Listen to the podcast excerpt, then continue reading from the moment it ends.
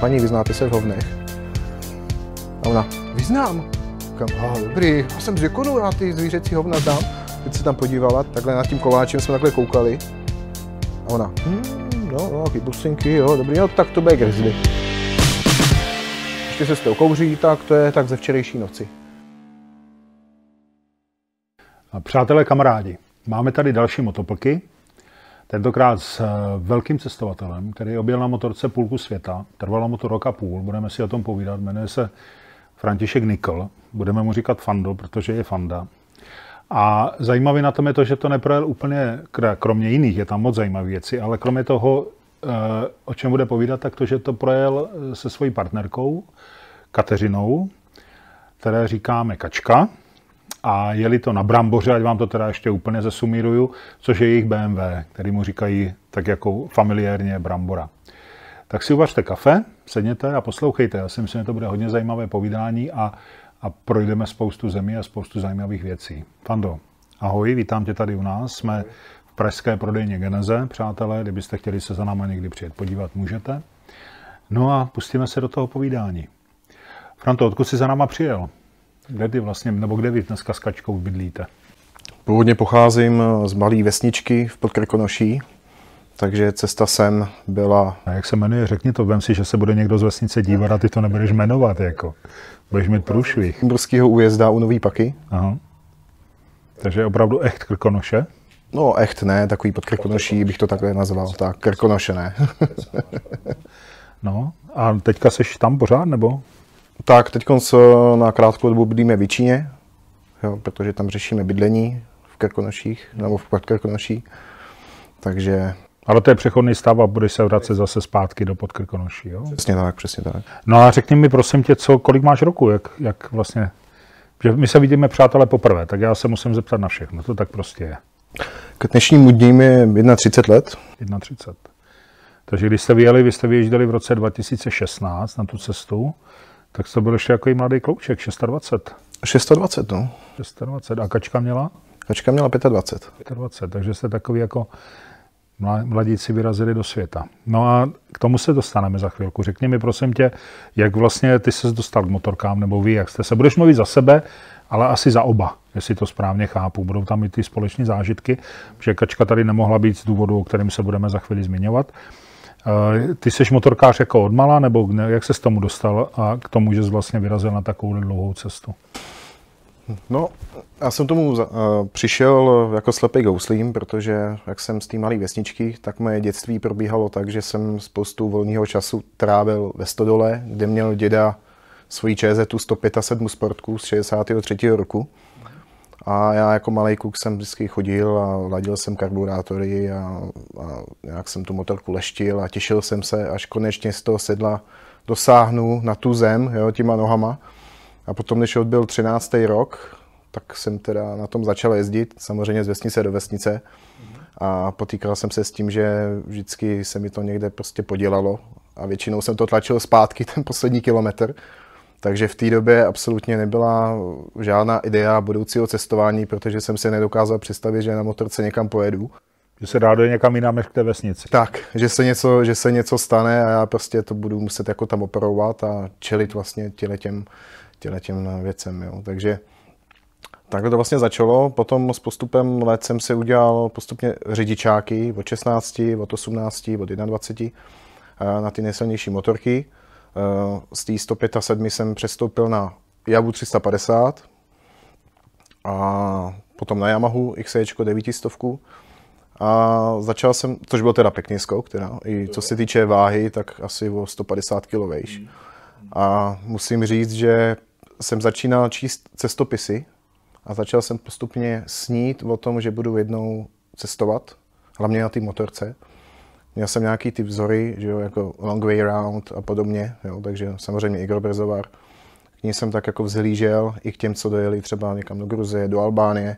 A vždycky jsem snil o tom, že jednou se něky, někam taky takhle vydám, že, jo, že prostě udělám výpravu třeba na, na tři týdny do Černé hory, jo, třeba ty Albánie, do Rumunska, do Maroka. Jo, ale to, že jednou se rozhodnu a pojedu na cestu kolem světa, ještě teda s přítelkyní za sebou, tak to vůbec jsem nikdy jako neuvažoval, nebo vůbec jsem si nepřipouštěl, že to je reálný. Ale pak na to došlo teda. A když měl tu Yamahu, tak to už si asi jezdil dál než po, od vesnice k vesnici, ne? Takže už si začal jezdit jako v Podkrkonoší a tak? Začínal jsem jezdit po České republice. V nějaké partě nebo? Já jsem takový samotář, no, takže spíš jako sám. A, takže jezdil po Česku a říkal si, že by to bylo dobré někam to posunout trošku dál, jo? On ten moment eh, toho cestovního endura, ty volby vlastně přišel, eh, když jsem tátovi k 50 nám zaplatil kurz endura, ale pro ty velký, že enduro školu. Že táta byl taky motorkář, jo? Nebo jezdil? Motorku má 12 stovku GSO, No a protože taky chtěl jezdit Albány a tak dále s kamarádama, protože ty taky měli takovéhle motorky, tak uh, jsem říkal, hele, tak prostě k 50 nám tě zaplatím kurz a tam pojedu to jakože fotit, jo. A probíhalo to tak, že my jsme byli v nějakém lomě tady u Prahy, všichni tam ty chlapy, že jo, parta chlapů deseti, já nevím kolika, měli ty ohromný cestovní endura na těch prostě špalkách a lítali tam potom lomě výjezdy, sjezdy. Mm-hmm. A já tam přijel na ty silniční motorce, že jo, s tou zrcadlovkou a šel jsem to tam fotit a jenom takhle jsem tiše záviděl a říkal jsem si, já si to fakt musím koupit. Do týdne ta motorka byla pryč. A koupil jsem si 1150 GSO. Mm-hmm. Tak zhruba kolik jsme roku v tu dobu? To bylo a je, možná 2014, myslím. No. Jo, a začal jsem vlastně, tu motorku jsem první 14 dní jako leštil. No. no a pak jsem tam dal chlupatý gumy, že jo, ty vytasky. A už jsem začal prostě jezdit polní cesty jo, a, a tak dále, takže pak už... Pořád sám nebo i s tím tátou třeba jste jezdili spolu, nebo? Že on měl to GSO, tak on měl svoji partu. A... Takže potom přišla jako parta lidí, s kterýma, s kterýma, jsem, s kterýma jsem takhle jezdil a vždycky jsme se domluvili a vyrazili jsme na den, na dva někam prostě do terénu a spát pod stanem a tak. Jestli to dobře, jestli to dobře počítám, tak to ti bylo nějakých 24. 24, no. No a máš 24, co jsi dělal? Co, čím se živil? Měl jsi nějaký příjem, nebo, nebo byl student, nebo nevím, tu dobu? Já jsem do své, v tu dobu jsem byl ještě student a od, od 25 let jsem uh, pracoval jako obchodně technický zástupce pro jednu velkou firmu z Brna. A... Když ptám se, protože vlastně, když to tak v hlavě skládám, tak si ve 24 si koupil GSO a v 26 vyrazil za dva roky na cestu kolem světa. Tak ty mě zajímalo, co bylo mezi tím, jako ty dva roky. Jo, jak ta myšlenka uzrála, že to je docela jako ambice. Já znám spoustu lidí, kteří přemýšlí o tom, že by vyrazili nejdřív do Rakouska, potom postupně do Itálie třeba, nebo naopak na východ, dejme tomu Rumunsko a, a, a dejme tomu tak Gruzie nebo tak, ale se kolem světa takovou ambici, jako to je dost, jako to mi přijde dost. A tak si říkám, že tam musela být miliarda úskalí. Za si to musel vymyslet, za B s kým, kdy, za co a tak dále. Tak to mě zajímá, jak to jako probíhalo. Kde se ta myšlenka objevila a kde byla ta kačenka v tu dobu? Už to už byla tvoje přítelkyně, nebo, nebo jste se potkali? Tak teď to nechám na tobě, povídej. Od roku 2009 jsme spolu. A my jsme právě při studiích na vysoké škole a nejenom na vysoké škole jsme jezdili do Švýcarska vydělávat peníze. Jo, vždycky na letní sezónu. No a když jsme tam byli tu poslední sezónu, která už se chýlila k tomu konci, tak uh, už nám bylo právě těch 25 a přemýšleli jsme, co dál. Jo? Nebo 25, 26. A nevěděli jsme, jestli teda zůstaneme v té západní Evropě, anebo se vrátíme zpátky do Čech, protože tam nám končily vlastně práce, ubytování, víza v tom Švýcarsku a teď jsme měli eh, peníze, které jsme byli, které jsme naspořili, jo, ušetřili za ty čtyři roky, co jsme tam byli, nebo čtyři sezóny. A teď jsme přemýšleli, jako co s tím. A teď v té době jsme byli spolu 6 let a už jsme taky od svých nejbližších eh, slychávali takový ty názory, že ale prostě už jste spolu 6 let. Jo, teď máte konečně nějaký peníze nechcete si koupit nějaký pozemek nebo prostě trošku už jako zakořenit, jo? prostě co rodina, že jo? Mhm. Nechceš si už konečně vzít. No a my jsme tak jako přemýšleli a pořád jsme jako tápali, jestli jako se, jako kam se vydáme, že jo? jakým směrem. Udělat takový ten dospělácký krok, jo? jakým směrem se bude ubírat náš budoucí život. Mhm. A my jsme pořád nebyli jako rozhodnutí, jako co uděláme. A v ten moment vlastně Kačka přišla s tím, že by bylo super, kdybychom cestovali, protože my za těch šest let, co jsme byli spolu, jsme si už ujasnili, že bychom chtěli do budoucna cestovat. No a teda s tebou na té motorce, na ty, ty cesty takový jako, byla tvůj standardní jako balíček, jo? nebo batůžek? Batůžek, tak líbilo se jí to. Jo, takže my jsme vlastně říkala, ale budeme cestovat, bude to super, A měla pravdu v tom, že my jsme neměli žádný závazky, že jo? Neměli jsme v té době děti, měli jsme nějaké peníze, eh, neměli jsme žádný majetek, o který bychom se museli starat, nebo žádný příbuzný nemocný, o který bychom se museli starat. Takže v ten moment to pro nás bylo nejlepší prostě se zbalit a odjet. Jako kdy jindy než tehdy, jo? Přesně tak, no. Jo. Nebo ono to jde jako v podstatě vždycky, že jo, ale tohle to bylo takový to nejjednodušší etapa našeho života. Jo, takže jsme se rozhodli, že budeme cestovat a teď šlo o to, jak budeme cestovat. Takže do toho jsem přidal trošku já, tu svoji ideu a řekl jsem, hele, prostě mám už GSO. A vždycky jsem snil o tom, že vyrazíme na motorce někam, nějaký, zažijeme nějaký velký dobrodružství. A tak jsem říkal, hele, tak pojedeme na motorce. Jo. A řekli jsme, dobře, na motorce, ale tak když už, tak zkusíme obět svět. A když to prostě nepůjde, no, tak se otočíme a pojedeme zpátky. Jo. Takže v ten moment jsme začali plánovat, jo. ale tam byl ten problém v tom, že my jsme předtím neměli absolutně žádné zkušenosti s cestováním, kor na motorce. My jsme předtím nikdy neopustili Evropu, my jsme, já jsem na té motorce nikdy, jak už jsem říkal, nebyl ani v Albánii, ani v Rumunsku. Nevěděl jsem, jak se má člověk na takovouhle výpravu v uvozovkách připravit. Jo, jak se chovat třeba v situacích, kdy přijdeš do kontaktu se skorumpovaným policajtem, celníkem, jo, nebo transport motorky, jak se řeší přes oceán. Jasně, promiň, ještě, ještě než k tomuhle se dostaneme, ještě mi řekni, pořád tím přemýšlím. Takže vy jste si takhle dali to kafe večer a řekli jste si, hele, budeme cestovat a vyjedeme prostě tady tím směrem a pojedeme tak dlouho, dokud to půjde. Jakoby? Jo, myslím, že nemáme časový limit, nemáme finanční limit, se starali jste nějaký měli, ale prostě, jo, když to bude rok dobrý, když to bude dva roky, taky dobrý, nebo? No, my když jsme začali poprvé plánovat, tak jsme se chovali jako ožralí milionáři, jo. Mm-hmm. Takže, takže jsme řekli, hele, super, jdem cestu kolem světa, tak to chceme vidět úplně všechno. Mm-hmm. Takže první, co bylo, že jsme naplánovali cestu, hele, z Evropy, další kontinent bude Afrika, projedeme Afriku po pobřeží, přejedeme do Asie, projedeme přes střední Asii na sever, na východ, z Vladivostoku to pošleme do Austrálie, z Austrálie do Ameriky a jupí domů.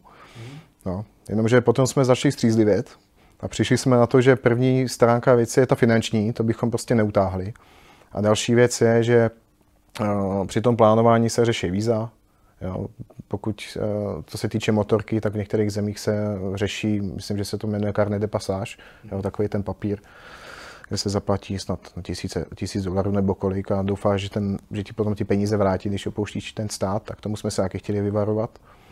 A hlavně politická situace v některých zemích nebyla v tu dobu úplně ideální.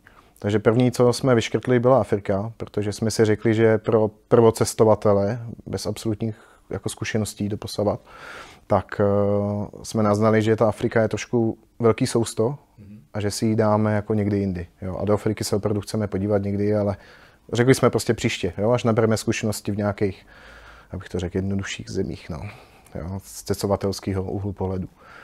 Austrálii jsme taky vyškrtli, protože tam potom, když jsme začali počítat jenom, kolik by stál ten transport motorky tam, a vzhledem k celkové výpravě, kterou jsme chtěli podniknout, jo, všechny ty kontinenty, které jsme chtěli navštívit, tak to nebylo finančně taky moc jako snesitelný. Takže nakonec vypadla Evropa, Asie a Amerika. Nevypadla. Vypadla Afrika, Austrálie a zůstala Evropa, Ázie a Amerika celá, kompletně jižní, severní dohromady. Přesně tak, přesně tak. No. A ten budget teda, o tom nechodíme kolem horké kaše, kolik takováhle cesta vyjde?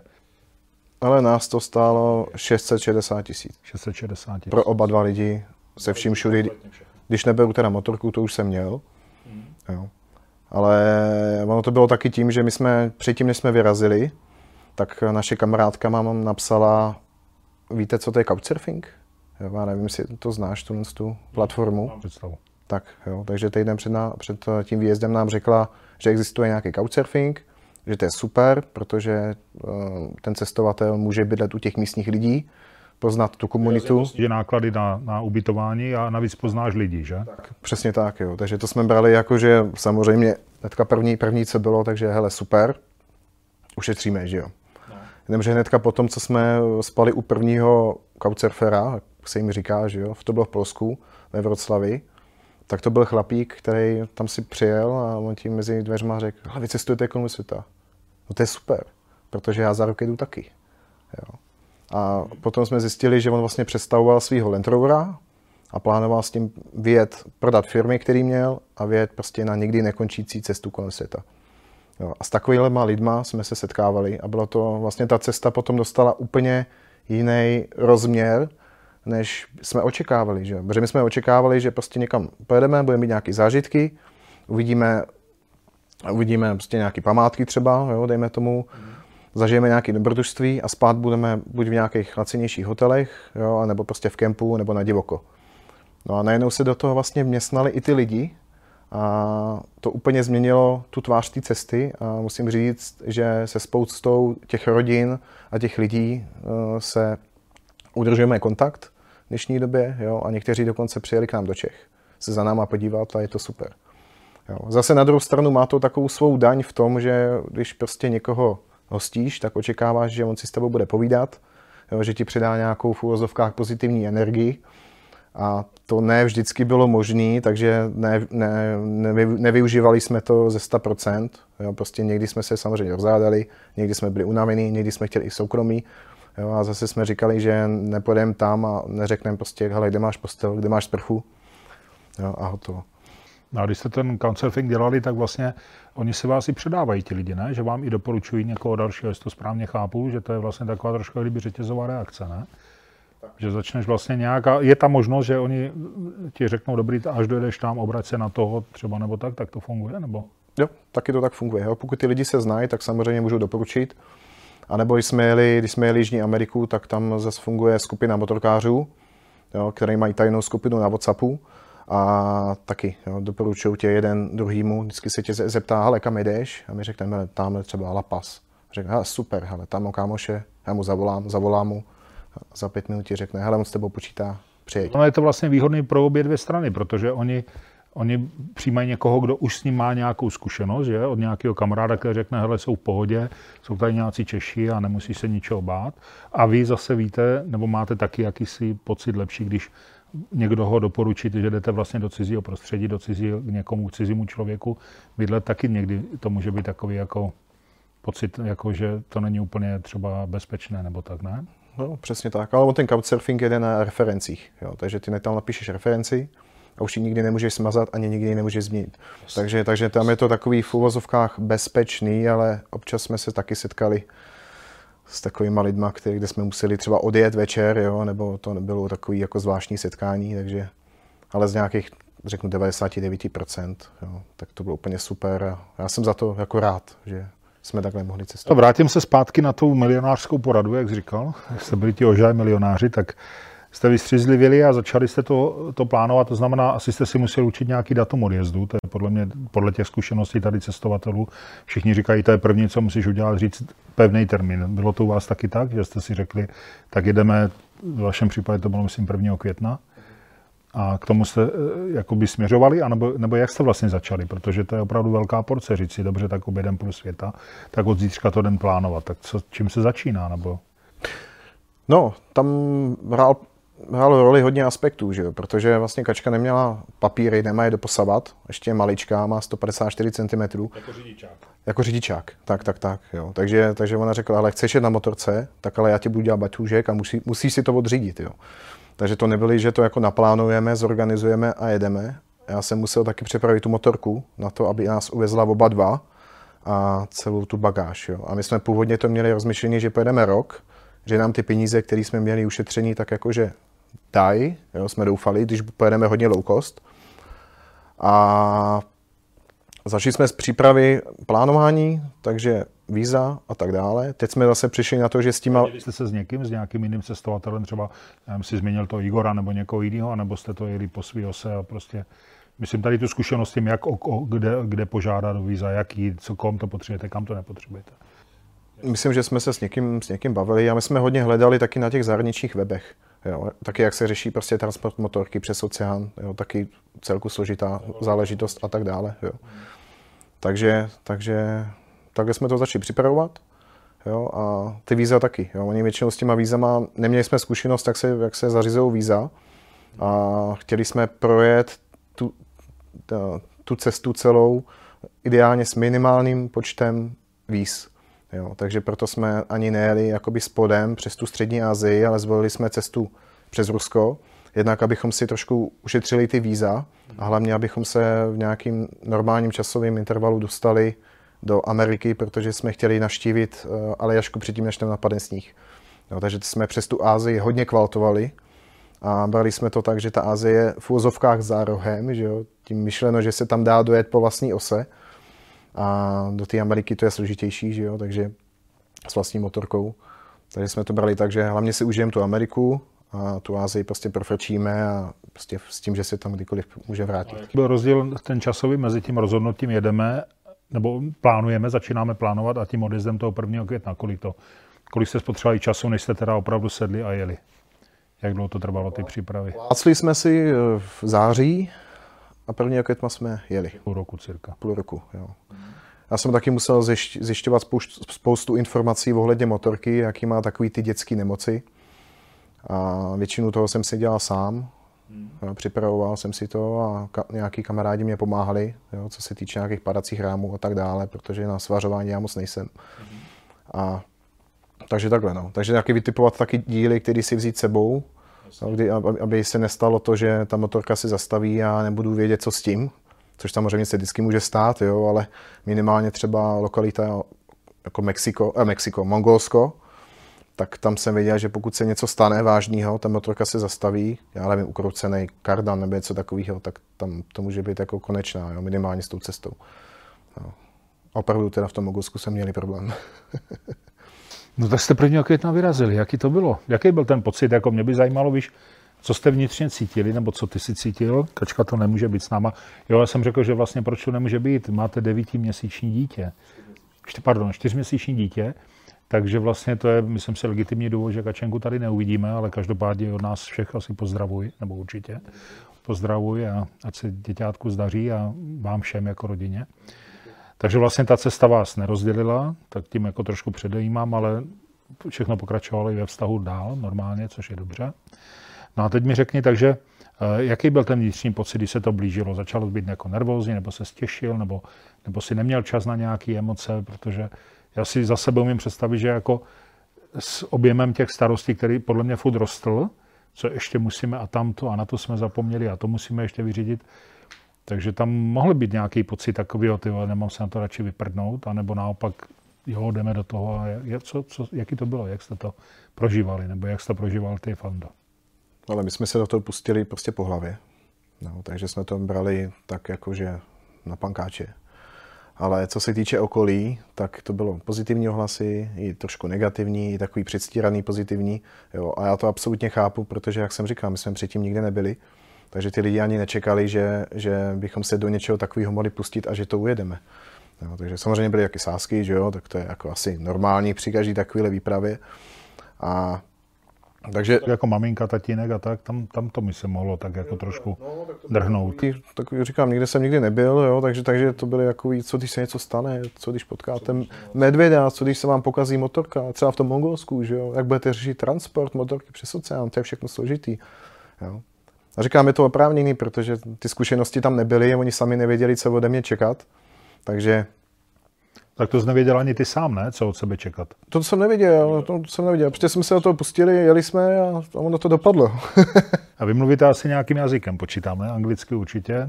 Tam je velká výhoda, že Kačka miluje jazyky, je lingvista, jo? Hmm. Takže, takže ona rychle se učí jazyky, což je super.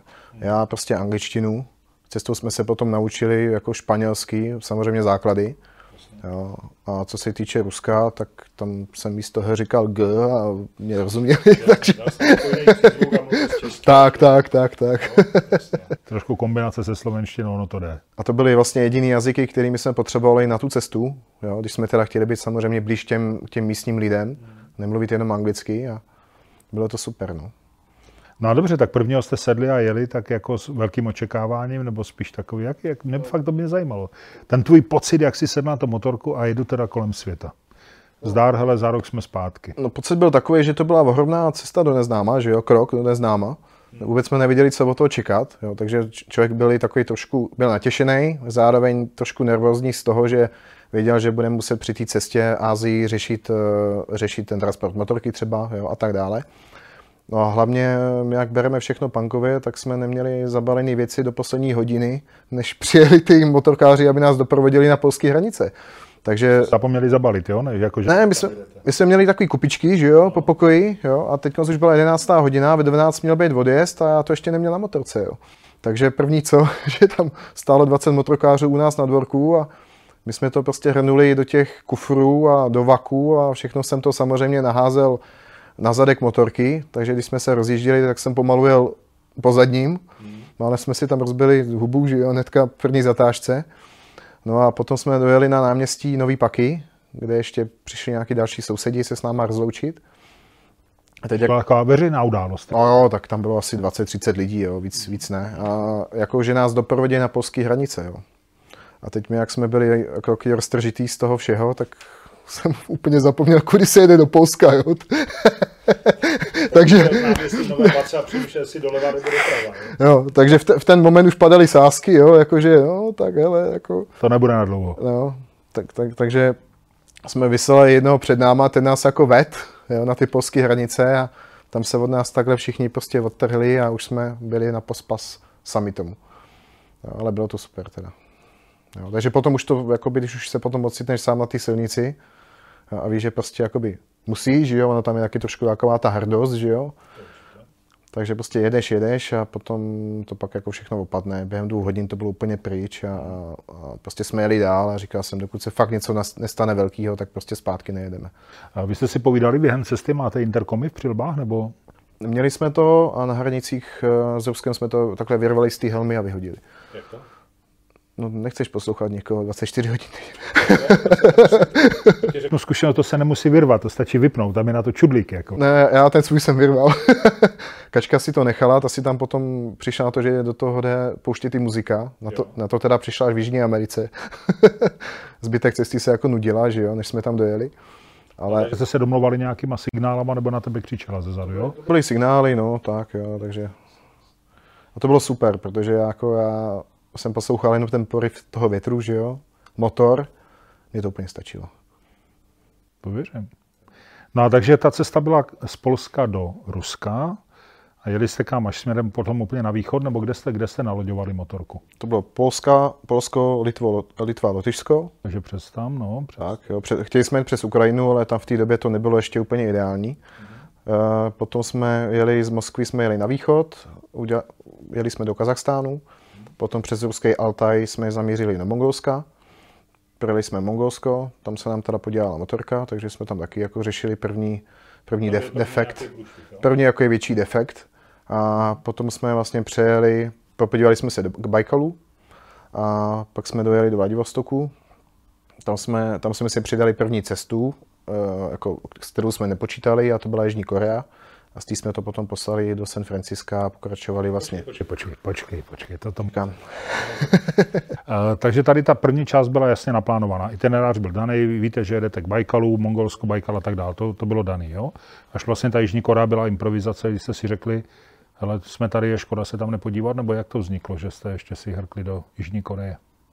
To vzniklo tak, že jsme přišli na to, že tam jezdí trajekt, každou středu, kdyby někdo chtěl jet.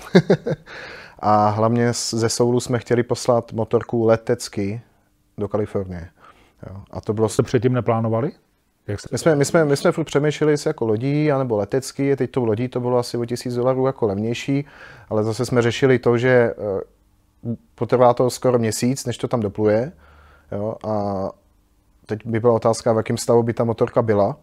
A další, dalším aspektem, proč jsme se, nebo dalším důvodem, proč jsme se takhle rozhodli pro to letadlo, bylo to, že my jsme pospíchali na tu Aljašku. Jo, takže kdybychom čekali někde měsíc, tak by už tohle to bylo docela ohrožený.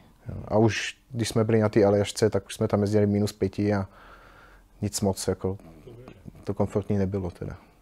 A jak se, jak se eh, cestuje, nebo jak se posílá motorka letecky? Je to složitý moc, nebo jednoduchý, jak, se, jak, to, jak to dělají? Dáte někomu, nebo vy si tam kurtujete, nebo jak, jak to funguje?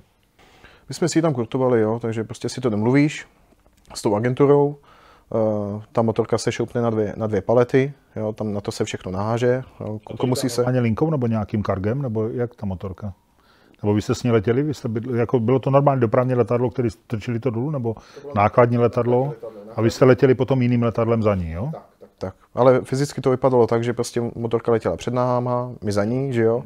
A vystoupili jsme v San Francisku, jo, přes ty celníky jsme prošli a rovnou jsme šli do hangáru si vyzvednout motorku a tam jsme ji během dvou, třech hodin složili na parkovišti, že jo, přední kolo jo, a tak dále. Kufry na to naházeli a vyrazili. Jo. Takže i, i ten proces si myslím teda, že byl rych, daleko rychlejší než v případě lodí. Jo, tahat to z toho kontejneru a tak dále. To, to jsme radši říkali, že si radši připlatíme, ale budeme mít jistotu toho, že prostě za dva dny to máš vyřízený a můžeš pokračovat dál. No a co se vám stalo v tom Mongolsku? Je už to třikrát zmínil, tak to Jo. co se vám tam stalo. Mongolsko byla země, s který jsem měl hodně velký respekt. Jo. A to, to z toho důvodu, že my jsme měli takový pravidlo, že kde jsou lidi, tam je pomoc.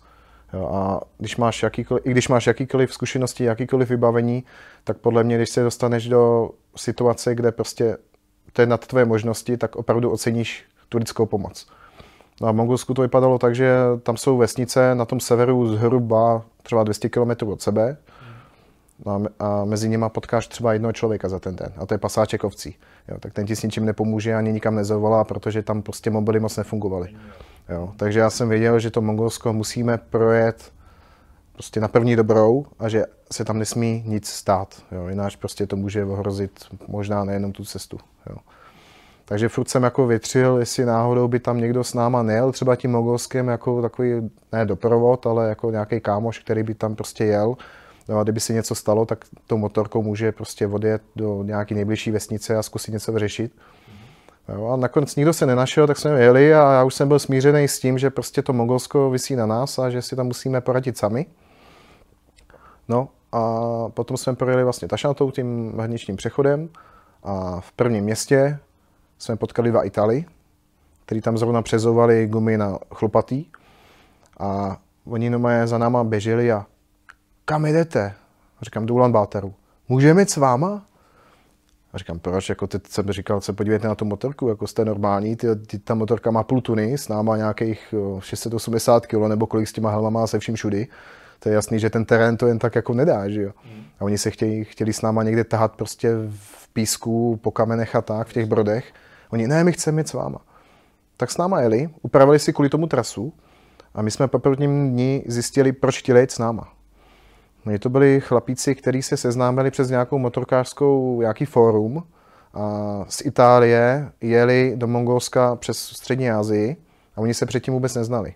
A vypadalo to tak, že jeden byl voják a druhý byl vedoucí odboru nějaký velký naftařské firmy, takže úplný protiklady. takže ten jeden byl zvyklý prostě v 6 ráno už sedět na motorce připravený v pozoru a ten druhý chrápal do desíti, že jo. takže jeden nesnášel druhýho, tam byla ponorka jako blázen. Jo, takže byli, byli rádi, že prostě s náma můžou jet a potom po těch deseti dnech nebo, no, nebo 14 dnech, nevím, jak s náma jeli, tak pak zase byli hodně rádi, že se nás můžou zbavit. No ne, protože my jsme jeli tím Mogoskem, no, kromě toho, že jsme píchli, tak to bylo v pohodě, tak jsme potom uh, odrovnali zadní tlumič. A to bylo tím, že ta motorka byla přetížená a ačkoliv jsem měl tuší pružinu na zadním tlumiči, tak stejně byla o 100 kg prostě přetížená. A když jsme dojeli do místa, který bylo hodně rozmlácený, tak já jsem, protože jsem, měli jsme pravidlo nikdy nejezdit v noci. Už byla skoro noc, hnal jsem motorku a ty tlumiče jsem prostě uvařil. Jo, takže potom jsme museli jet zhruba tisíc kilometrů bez tlumičů zadních. Jo, na, na víceméně silničních gumách s takhle naloženou motorkou v Mongolsku, v té severní části, kde moc jako zpevněných cest není. Takže tam to bylo docela jako extrém. No. To si Kačenka vzadu užila. No, často tlačila v písku, jo. Zved, pořád jsme zvedali, třeba na jednom místě to bylo takový písečný pole, asi 10 kiláků, takže tam jsme to prostě pokládali asi za 100 metrů asi pětkrát, takže tam párkrát zvedneš tu motorku a jsi úplně vyřízený. Plný zuby, to je jasný. Jo, takže tam to bylo peklo a ty Italové, ty z nás tam úplně tekli jako. Vy jste zdržovali vlastně de facto, že? My jsme zdržovali, no. A do toho Ulaanbátoru jsme ani nedojeli, protože jsme si nebyli jistí, jestli ty tlumiče bychom tam jako opravili. No a jak se to teda vyřešili? My jsme to vyřešili tak, že jsme si objednali nový z Čech a nechali jsme se je poslat do Ruska.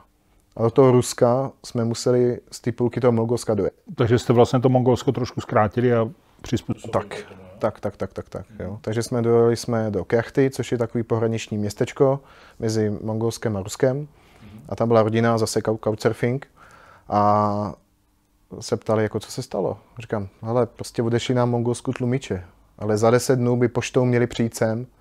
Tak ta paní se nás takhle podívala a začal se nám smát a říkala, deset dnů. Ruská pošta. Prý to chci vidět. To se tady v životě nestalo, že by doručili prostě včas zásilku. Já říkám, můžete tady být jak dlouho chcete, klidně měsíc, mě to je jedno, ale nepočítejte, že za deset dnů to tady bude. No, ale fakt prostě za těch deset dnů přijel takový ten modrý gazík, počta, takže jo, tam napsáno, takhle nám dával tlumiče. Paní si začala křižovat, jako, že je, zázrak se stal, jo. Jasně. jo. Takže jako dali jsme tlumiče a pak už jsme to s nimi víceméně dojeli, jo, takže, jo. takže super. No jak je to možné, že to, že to vlastně v tom Mongol, no v Mongolsku je složité, takže ty tlumiče dostali tam nejvíc zabrat? A nebo si potom taky odlehčil trošku motorku a řekl si, hele, nepotřebujeme všechno, nebo jak, jak to bylo? My jsme v průběhu cesty Ázii hodně schazovali kila, ne svoje, ale kila na motorce. No, jo. kila jsme naopak nabírali. tak. Odlehčovali takové ty věci, které jsme opravdu jako nepotřebovali a bylo jich hodně, protože my jsme tam byli schopni víc úplně jako všechno, co nás napadlo. Takže potom, takže jsme to celý odlehčili a, a hlavně, hlavně co se týče transportu, že jo? protože tam se platí od kila, tam se platili 4,3 dolarů za kilo. A teď nám zvážili, tam zvážili, že ta motorka má půl tuny a opravdu takové ty věci jako šampóny a tak dále tam být nemusíš. Jo? No tak i ty tlumiče, že jo? Tak ono to vlastně de facto všechno směřuje k tomu udělat co nejlehčí tu motorku. Tak, přesně tak. No. A zjistíš asi, nebo podle zkušenosti těch cestovatelů, co znám, že vlastně zjistíš, že těch věcí potřebuješ tak 10% z toho, co jsi myslel, že potřebuješ. Nebo je to jinak? Nevím. No, potřebuješ minimum vlastně. Jo. Že my jsme, my jsme počítali s tím, že budeme spát v teple, v zimě, takže jsme měli spacáky do zimy, spacáky do tepla. Teď nějaký prostě oblečení, že jo, stán samozřejmě a takovéhle věci. A já jsem měl náhradní díly na motorku, nářadí. Jsem si vez i momentový klíč třeba, že jo, a Loctite a takovéhle prostě věci, které bych asi třeba i užilil, ale prostě jsem to bral sebou. Takže jenom to nářadí vážilo x kilo a a taky možná, teď to trošku odlehčím, že když říkal, že tvůj vzor byl Igor Brezovar, tak když viděl jeho motorku, tak vlastně si říkal, no tak musím toho mít taky tolik, ne? Protože ten, ta jeho motorka vypadá jako autobus, tak de facto vlastně možná tě to taky inspirovalo, ne? K tomu, že... No to já jsem nechtěl mít takhle velkou motorku, ale tím, že jsme jeli dva, tak nic jiného nezbývalo, že jo, v podstatě. Jasně. No, takže z Mongolska jste se vrátili do Ruska a jeli jste teda až na východ, tam jste odbočili do Koreje. A v tom Rusku jste skončili kde teda? Byli jste až na Sibiři vzadu nebo kde? Nebo, nebo kde, kam jste dojeli? My jsme jeli víceméně transsibírskou magistrálou a z Vladivostoku to jsme to poslali do Koreje jo, tím trajektem. Jo, takže, takže původně jsme chtěli jít na Magadán, ale tam jsem říkal, že asi takhle ve dvou to není úplně ideální. Tam je ta cesta hodně zašmadrchá. No, no, no, no. Takže my jsme spíš to brali tak, že je to naše první zkušenost, tak ta cesta probíhá pokud možno v pohodě. Jo, Nechtěli jsme to nějak nazvat. Když jste, když, jste, když jste projeli teda celou tu část, to Rusko, Mongolsko a nakládali jste motorku do letadla, tak to už jste byli jak dlouho na cestě v tu dobu? Kolik jste potřebovali tady na tu trasu? Tu Ázii jsme projeli asi za měsíc plus minus, což bylo docela rychlý. No. no to je úkol docela, to si myslím.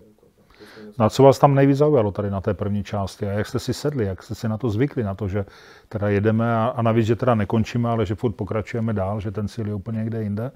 Bylo to v pohodě, nebyla i mezi váma třeba ponorková nemoc, nebo jak jste to zvládali vy dva a, a, a tak celý to cestování?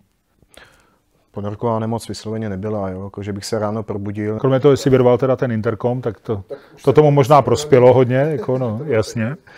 Ne, ponorková nemoc Myslím si, že nebyla, jako, jako že bych se ráno podíval na kačku a řekl prostě ty mě štveš, s tebou už nikam jít nechci, tak jako to ne. Ale jako krizi jsme nějaký měli, jo, tak ono se není čemu divit, ona kačka má chronický záněty močových cest, takže stačilo, aby se spotila, pak ofoukla a už to tam bylo, že jo. jo. Další věc, eh, to bylo hlavně ve Střední Americe, která nám dala hodně zabrat. Jo.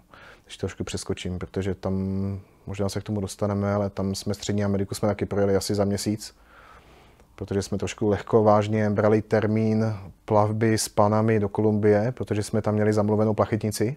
Jeden ze způsobů, jak překročit Darien Gap. A takže jsme se rozváleli, jsme se v Mexiku tři měsíce, tam jsme si pěkně odpočinuli a pořád jsme oddalovali přes Střední Ameriky, jo, ale věděli jsme, že už nějaký termín máme to, to vyplutí ty plachetnice. No a pořád jako jo, zítra, za týden, pohoda.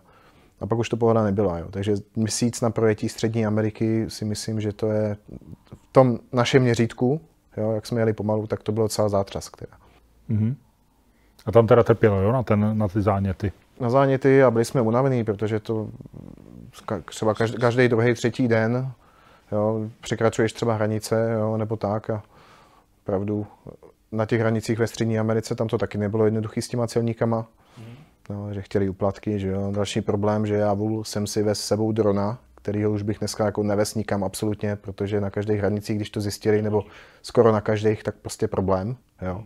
Teďka zjišťovali, jestli nejsme novináři, museli jsme ukazovat videa jo, z toho fotky. Jo, a hlavně to zabíralo spousta místa, že jo? protože vlastně v té době ještě nebyly takový ty skládací, jak jsou dneska, který zaberou malinkatý místečko. My jsme vezli takovou tu velkou plastovou krávu, která zabrala top case celý. a točil jsem s tím asi desetkrát, jo? Takže úplně jako zbytečnost, no. Takže to bych třeba příště nevzal to dnes. Eh, co se vám líbilo nejvíc v Rusku, nebo v Mongolsku, nebo v Jižní Koreji? Co vás zaujalo?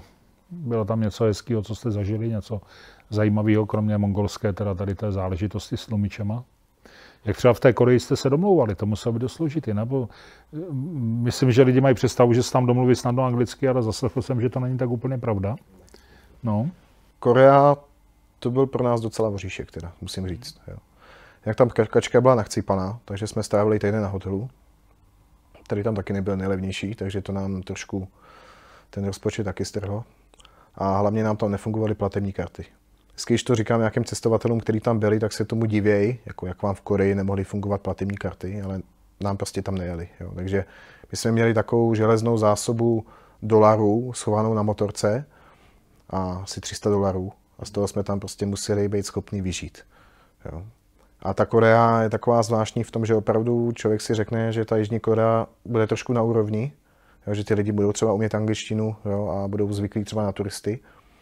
A ono ne, no. Jako anglicky setkali jsme se asi se dvouma člověkama, který uměli anglicky. Mm. Jo, to až někde v Soulu.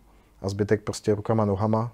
Jo, a byli takový trošku jako otažitý ty lidi. Jo. Říkám, třeba to byla jenom nějaká špatná souhra náhod, ale Korea... Nápisy orientace korejsky, nebo byly tam i anglické nápisy třeba na cestách na silnici, že byste se uměli eh, zorientovat?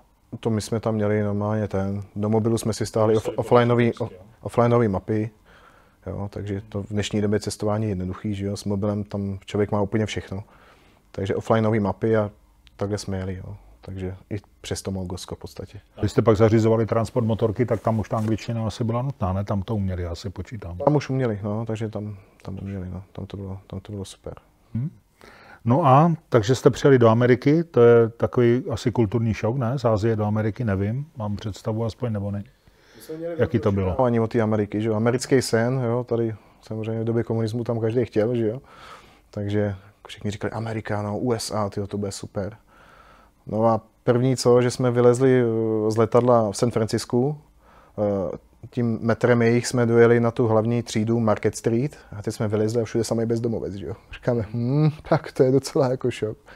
Jo, ale tam to byl docela rozdíl cestovat po těch městech na motorce v tom, že když tam jedeš jako turista s baťuškem, tak si to užíváš, že jo. Golden Gate Bridge, jo, a jako vidíš tam Alcatraz. Přijeli jste Golden Gate, doufám. Jo, jo, jo, jo, jo, jo, jo, jo. jo teď tak, takhle ty baráky takhle vyskládané v těch ulicích, že jo, super. Do momentu, než tam jedeš na motorce, že jo, protože potom, ještě jedeš takhle do těch kopců, a děti tam ta tramvaj tě tam zastaví, nebo nějaký auto a musí se tam rozjíždět. Máš 500 kg motorky, nebo teda zátěž, tak to není jedno. No, takže, takže Golden Gate ucpanej, že jo, takže tam jsem říkal, vidím to na každém obrázku, v každém prostě tímhletím filmu akčním prostě v televizi a teď tam stojíš hodinu v zácpě prostě na tom vedru. Takže tam jako člověk to vidí trošku z jiného úhlu pohledu, než když mm. pak tak, tam jede cíleně třeba do San Francisca, tam tráví dovolenou. Když jste v té Americe začali v tom San Francisku, tak jste měli představu teda jakou? Jeli jste na sever nahoru do, na tu Aljašku, nebo, nebo tak jste to objížděli vlastně takhle okolo, tu Ameriku, nebo jak jste jeli? My jsme jeli víceméně po západním pobřeží, jo? Západním pobřeží. takže tam je ta slavná silnice 101, takže tím jsme jeli, takže krásné zatáčky podél oceánu a přijeli jsme prostě do Britské Kolumbie, že jo, do Kanady, jo, pak přes Yukon a na Aljašku. Takže tam to bylo. A zpátky pak druhou stranou? Nebo jak? Zpátky, druhou stranou ne. Co se týče Aljašky a Kanady, tak tam jsme víceméně kopírovali tu trasu, nebo drželi jsme se spíš toho západu a potom jsme to vzali středem, nebo víceméně středem USA až vlastně do Texasu. Jo. Takže tam to bylo, no, tam jsme naštívili nějakých 24 nebo 25 států, co se týče USA. Hodně jsme jezdili po národních parcích, které tam jsou absolutně super, jo, takže to jich těch bylo taky přes 20. Mm. Takže tam opravdu to by zase člověk by potřeboval tak měsíc na jeden park, jo, protože tam jako přejdeš na jeden den, uděláš si pár fotek, žasneš a zase víš, že musíš jít jako dál, jo, tak to byla taková škoda. Takže příště, když bychom jeli do Ameriky, tak asi a měli zacílit. Ale jste byli kde? V tom parku, v tom Denali, nebo kde jste byli? Nebo... V Denali tam jsme nebyli nakonec. No. To jsme jeli, to jsme jeli kolem. Jo. Ale tam jsme dojeli třeba, co se týče Aljašky, tak jsme dojeli na jeden z nejsevernějších dojezdných bodů Severní Ameriky, což je Pruda Bay, že jo, Dead Horse. Mm-hmm. Takže tam jsme jeli a super, jo, taky úplně za polárním kruhem, že jo, příroda tam je úplně jiná, je to úplně jiný svět. A tady jste bydleli taky v, v tom soukromí, anebo jste eh, jezdili po motelech, hotelích, nebo jak jste bydleli v Americe? Funguje tam taky ta služba? Tam... Taky funguje, ten couchsurfing taky funguje, funguje tam ale málo, paradoxně. A, takže spíš jsme jako bydleli jak u těch místních, tak hodně prostě na divoko nebo v kempech. Jo. Ale tam to bylo jako paradoxně třeba v Rusku, tam jsme nikdy nespali v žádném kempu, nikdy jsme nespali prostě na divoko protože furt jsme jeli vlastně z města do města, spali jsme u těch místních a v USA tam to bylo úplně rozdílný. Jo, takže tam u vás jako místně neprojevili zájem, nenabídl vám, nebo vy jste nehledali to jsou? Ne, my jsme hledali, ale asi to tam není nějak moc rozšířený, nebo co, nevím, neznám ten důvod, ale moc lidí jsme tam jako takhle nesehnali. Řekl, zastavil vám, nebo řekl, hele, odkud jste, co děláte, pojďte ke mně třeba, nebo tak? To se stalo, když, jsme, když se vrátím k tomu San Francisku, mm-hmm tak jsme skládali jsme motorku na parkovišti a přijel za náma voják v pick-upu. My říkám, a průšvih, ty, ty, co se bude dít, jo. No tak kouká, říká, skládáte motorku? Říkám, no, no. Vy jako cestujete? Říkám, cestujeme, no. Odkud jste? Říkám, z Evropy. A kam jedete? Kolem světa. A máte kde spát dneska? Říkám, no ještě ne. No tak pojďte se mnou. Takže jsme jeli za ním a on nás uh, dovez do Silicon Valley, do vojenské základny. Normálně nás tam málem nepustili přes tu bránu, že jo, tak to tam musel ukecávat několik minut. A no, jsme spali u něj dvě noci, připravili jsme se na další cestu a pak jsme pokračovali dál a zase s nimi jsme v kontaktu prostě do toho, do dneška. Jo. Takže... Silicon Valley jste si prošli, podívali jste se tam na ty firmy obrovské a na to všechno, nebo by... Ne, ne. ne, ne, nakonec ne. Jo. To, to nás jako hodně mrzí, že jsme to brali jako hopem tu cestu z toho širšího hlediska, že opravdu nějaký ty místa jsme si nedokázali nebo nemohli ani projít tak dokonale, jak bychom chtěli. Byl vás čas, anebo jste, nebo jste si mohli říct, ale tady se nám líbí, tak tady týden zůstaneme a, a nic se neděje, jak jste to měli? Nás točil čas, co se týkalo, no čas, točilo nás počasí. Takže jsme chtěli... Kvůli té Aljašce? Kvůli té Aljašce, jo. No dobře, ale když jste Aljašku absolvovali, tak pak už jste nemuseli spěchat, nebo jo? No pak jsme viděli, že chceme do Patagonie, a že zase... Zase taky je tam počasí, jasné. Střední Amerika období dešťů a tak dále, jo, takže tam jako nechceš jet měsíc v dešti. Jo, a tak, jo, takže jsme opravdu museli počítat uh, s tím počasím. Jo, a to byl pro nás takový trošku limit. Rozumím. No a takže ta Amerika jaká? Byl jsi tam poprvé, jaký jsi toho měl dojem? Ale národní parky super, města krásný, jo, ale z pohledu řízení motorky jako nic moc. Vždycky jsme se snažili těm velkým městům vyhnout radši. Jo, lidi super, že jo, američani se prostě furt smijou, takže to je, to je jako bez vás, sice to je někdy přestíraný, ale jako proč ne, aspoň, aspoň ti udělají pěkný den. Jo, a potom Kanada, Aljaška, to jsou prostě úžasné země, prostě tam zase jsme viděli eh, tu podobnou přírodu, jo, pod, jako, jako Česká republika, plus minus, jo, samozřejmě jsem to trošku nadsadil, ale konečně prostě hluboký lesy, jo, a a tak. A zase s tím přišly další problémy, jako třeba medvědi a to, trošku ty divoký zvířata. Jo. Takže my, jsme, my, když jsme tam nebyli schopni sehnat nějaké ubytování, tak jsme spali na divoko. A s tou divokou zvěří jsme se občas taky potkávali. No. Riziko, ne? Třeba na té Aljašce si myslím, že zcela jistě. No, už i na té Kanadě no, jsme začali potkávat jako medvědy a pak si na to člověk musel jako zvyknout. A vědět, co má dělat v případě, že ten medvěd ti přijde v noci ke stanu. Že? Tak co, a co se dělá, když přijde medvěd v noci ke stanu? Se mu představit nějak jako hlučet jenom, ne? Nebo, anebo, anebo zdrhat, nebo co, nevím, jaký jsou, jaký jsou pokyny. Tak jak tomu řeknu takový krátký příběh. jeli, jsme, jeli jsme Britskou Kolumbii a teď jsme neměli kde spát. Jo. A už bylo takový pozdější odpoledne, tak jsem si vzal mobil a přes aplikaci iOverlander, nebo jak se to jmenuje, jsme našli místo, kde se dá zadarmo prostě přespat. jo, takový plácek někde v lese. A z té hlavní cesty jsme teda zamířili do toho lesa a jeli jsme tam x kilometrů tím hlubokým lesem, až jsme dojeli k takovému jezírku a tam byla planinka. Tak říkáme, dobrý, tak jsme tam prostě rozhodili stan, uvařili jsme si jídlo a vedle nás, nějakých třeba 200 metrů, tam už byl nějaký karaván a byli tam ukaňaděni a měli tam rodinu a psi tam běhali a děti si tam hráli. Tak jsem říkal, dobrý, jsme od nich dál, uděláme si tady soukromí. No a najedli jsme se všechno, konzervy jsme spálili kvůli zvířatům, jo, aby, aby žádný nepřišlo tam lou, lou, loudit, přesně tak. Jo, a neměli jsme u sebe žádné jídlo, nic, co by mělo lákat prostě zvířata. Jo. Ani žádné odpadky, nic. No a teď už jsme se chystali spát a já jsem přemýšlel, jako, jak se budeme bránit určitě medvědům, co kdyby nějakou, náhodou nějaký přišel, že jo. A napadla mě jedna věc, že já jsem měl takový zámek na motorku, který prostě houká, že jo, když klepeš řídítkama, jo, kvůli zlodějům. Tak jsem ho dal na tu motorku, abych si jako zamknul. A z řídítek jsem takhle natáhnul provázek do stanu, s tím, že přijde medvěd já budu ležet na zádech, ani nemusím otevřít do očí. Zatahám za ten provázek, motorka sehne a začne to houkat a medvěd zrhne, že jo? Bude se bát toho zvuku, že jo? Tak říkám, říkám super, že jo? No a potom jako záložní řešení jsem říkal, jako co když ten medvěd prostě jako fakt do toho stanu vleze. Jak se budeme bránit, že jo? Jo tak jako jediné, co jsem měl, bylo takový gumový kladívko na zatloukání koliku od stanu. Tak jsem si to tam jako najímně dál, jako co kdyby náhodou. Jo. A to spíš byla taková sranda. No a přišla noc, kačka vytuhla úplně neskutečně, já tam takový trošku nervózní jsem jako sondoval ty zvuky že jo, z toho lesa, který se linuly, ale byla fakt ten les, ta příroda byla absolutně tichá, teď ještě byla zatažená obloha, takže neskutečná tma. A někde po půlnoci, nebo už ani nevím, najednou začaly svítit baterky a hrozný bordel. Říkám, co se děje? Jo, a linulo se to od těch sousedů našich. Mm. Tak říkám, to tam má nějakou afterparty nebo co? Protože najednou štěkali psy, děti tam řvali, že jo, rádio hrálo na hlas. A říkám, ty co se děje? Kačka se začala budit, že jo. Ty říkám, průšvih, tyjo, kačka se budí, tyjo, co, co nastane, že jo. Běž tam na ně, já potřebuji spát, že jo, se budeme na... Říkám, no tak jo, tak už jsem takhle otevíral ten stan. A najednou zaseknu, jak tam někdo řve, bear, bear, jako medvěd. Říkám, ty, tak jsem zase takhle zatáhl, říkám, říkám, počkáme, jich tam dost, jo. No ale fakt jako třeba za pět minut, jo, to zase utichlo, všichni šli prostě spát a pohoda. No ale mě to nedalo, že jo. Takže jsem si vzal ten provázek, lehnul jsem si na záda, že jo, a čekal jsem, takhle jsem koukal po tom kladívku, jo, a říkám, tyjo, doufám, že nepřijde, tyjo, doufám, že se jenom spletli, že jo, že tam byl jenom nějaký stín nebo nějaký jiný zvíře a klid. No a po nějaké době slyším, jak tam šustí takhle tráva kolem toho našeho stanu. Říkám, to je nějaký zvíře tam jde, tyjo. A teď to bylo blíž a blíž a blíž.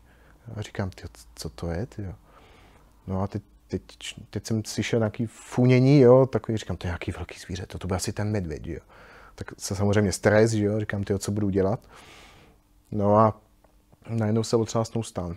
Jo. Možná kačka kopla do něj, já nevím, jo, ale já jsem si v ten moment sugeroval, že, se, že si medvěd drbe záda o stan, jo. A teď jsem vzal ten provázek a začal jsem tát a ono nic, jo, prostě. Říkám, ježíši Maria, jo. Tak, tak, tak šťoukám, šťoukám do kačky, říkám, ty je tady asi medvěd. Ona, nech, tady jedno, nech mě bejt, já chci spát, že jo. Říkám, ty tam má pro strach uděláno, já tady podělaný, že jo. No, tak normálně člověku tady prostě jako přepne. Já bych čekal, že prostě zatuhnu a prostě se podělám a nebudu schopný se pomalu ani nadechnout. Mm. A já jsem na mě vzal to gumový kladívko a šel jsem na to medvěda, jo. Takže do jedné ruky baterku, do druhé ruky kladívko, gumový, že jo, tím bych zabil tak žábu nebo já nevím.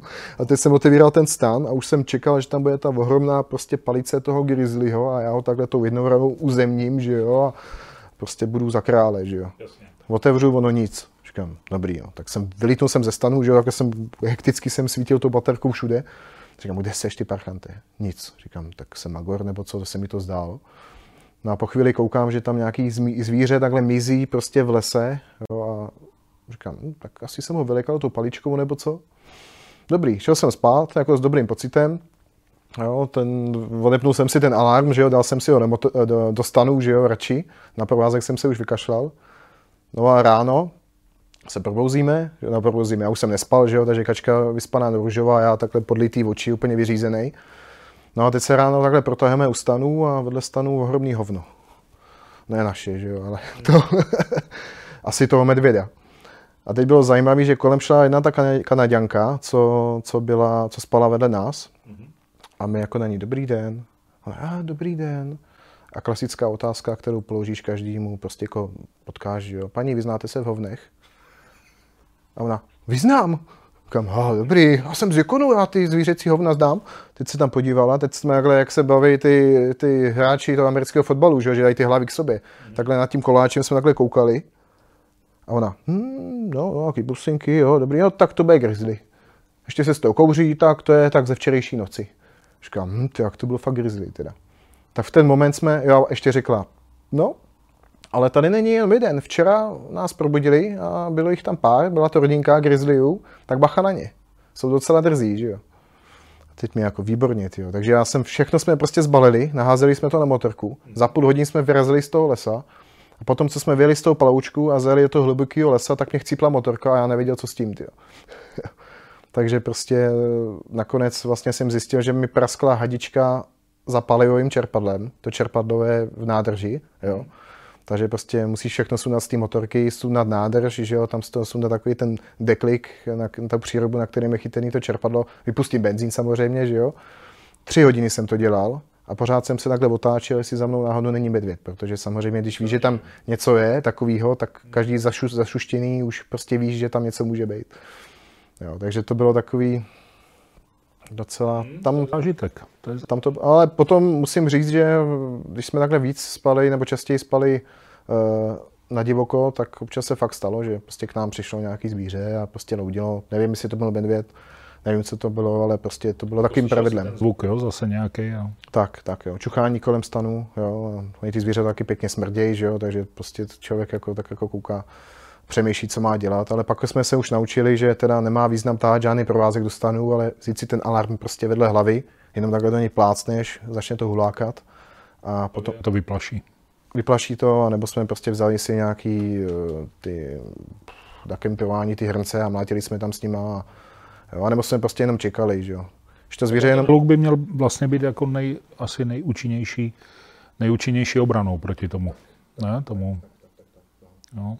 Jo, ale taky ne vždycky. No. To zvíře, když se veliká, tak může zautočit. Že jo. Takže my jsme občas jsme prostě zůstávali v klidu a čekali jsme, až to zvíře si to tam jako očuchá, že jo, a, a, tak, a potom vypadne. A když už tam bylo fakt dlouhou toho stanu, tak jsme začali dělat prostě bročus. Mm-hmm. Ale podobná, podobná situace třeba byla v Paraguaji, když jsme tam spali v džungli, kde vůbec nikdo, no, to byl bývalý kemp, jo, ten byl v té sezóně nějak zavřený. A spali jsme tam úplně sami, tak zase k ránu jsem šel prostě na záchod, že jo, a také si svítím a oni tam mají nějaký pumy, nebo co to je. Jo, nějaký prostě ty kočkovitý šelmy. A tak si svítím a najednou, nevím, třeba 10-15 metrů ode mě, čtyři ohromný kočičí hlavy, jo. To už taky neusneš. Svítící oči. Svítící oči, samozřejmě, ohromný svítící oči a čtyři velké kočky tam a to už taky neusneš, no. to, to řeknu. tady, mráz po zádech. No, no. No prosím tě, tak se posuneme z té Ameriky dolů, takže vlastně projeli jste Spojené státy, najeli jste do Mexika, ty jsi říkal, že jste tam byli tři měsíce, chápu to dobře. A proč, nebo co se teda stalo, proč jste tam byli ty tři měsíce, já jsem to asi úplně nepochopil, protože tady říkáš, že v Americe jsme trošku honili čas, přijeli jste do Mexika tři měsíce pohoda, nebo, nebo, nebo ne pohoda, ale vlastně žádný pohyb, tak co bylo tou příčinou, nebo co vás tomu teda vedlo, co se tam stalo? Tak Mexiko bylo super, protože to byla úplně jiná kultura, než kterou jsme zažili v USA. Takže to byl neskutečný šok. Uh, hlavně po tom, co jsme překonali hranice, protože v tom USA, uh, co jsme měli tu, měli tu zkušenost, tak tam všechno prostě, každý tam jezdí podle předpisů, všechno má svůj řád. Jo. A prostě na ulicích třeba tam moc lidí není, když se bavíme v podstatě o nějakých těch odlehlejších městečkách. Mm-hmm. A v tom Mexiku to je úplně opačně. Jo. Tam je prostě džungle na silnici, Jo, tam se motají eh, motorky mezi autama. Jo. Co se týče semaforů, ty jakoby neexistovaly. Kdo jede... Ani orientační. Ani orientační. Kdo jede dřív, ten má prostě přednost. Jo, takže tam to bylo taková džungle. Takže jsme si na to zvykali asi týden, pak jsem si, pak jsem si prostě tomu přišel na chuť a začalo se mi to hodně líbit. A bylo to super. O, zažili jsme tam svoje první Vánoce, to bylo v Torreonu, kde nás hostila místní rodina a řekla, nebudete na Vánoce. A my tam přijeli týden před Vánocema, že jo. Mm. My jako, no nevíme, pojedeme asi někam prostě k Pacifiku a uvidíme.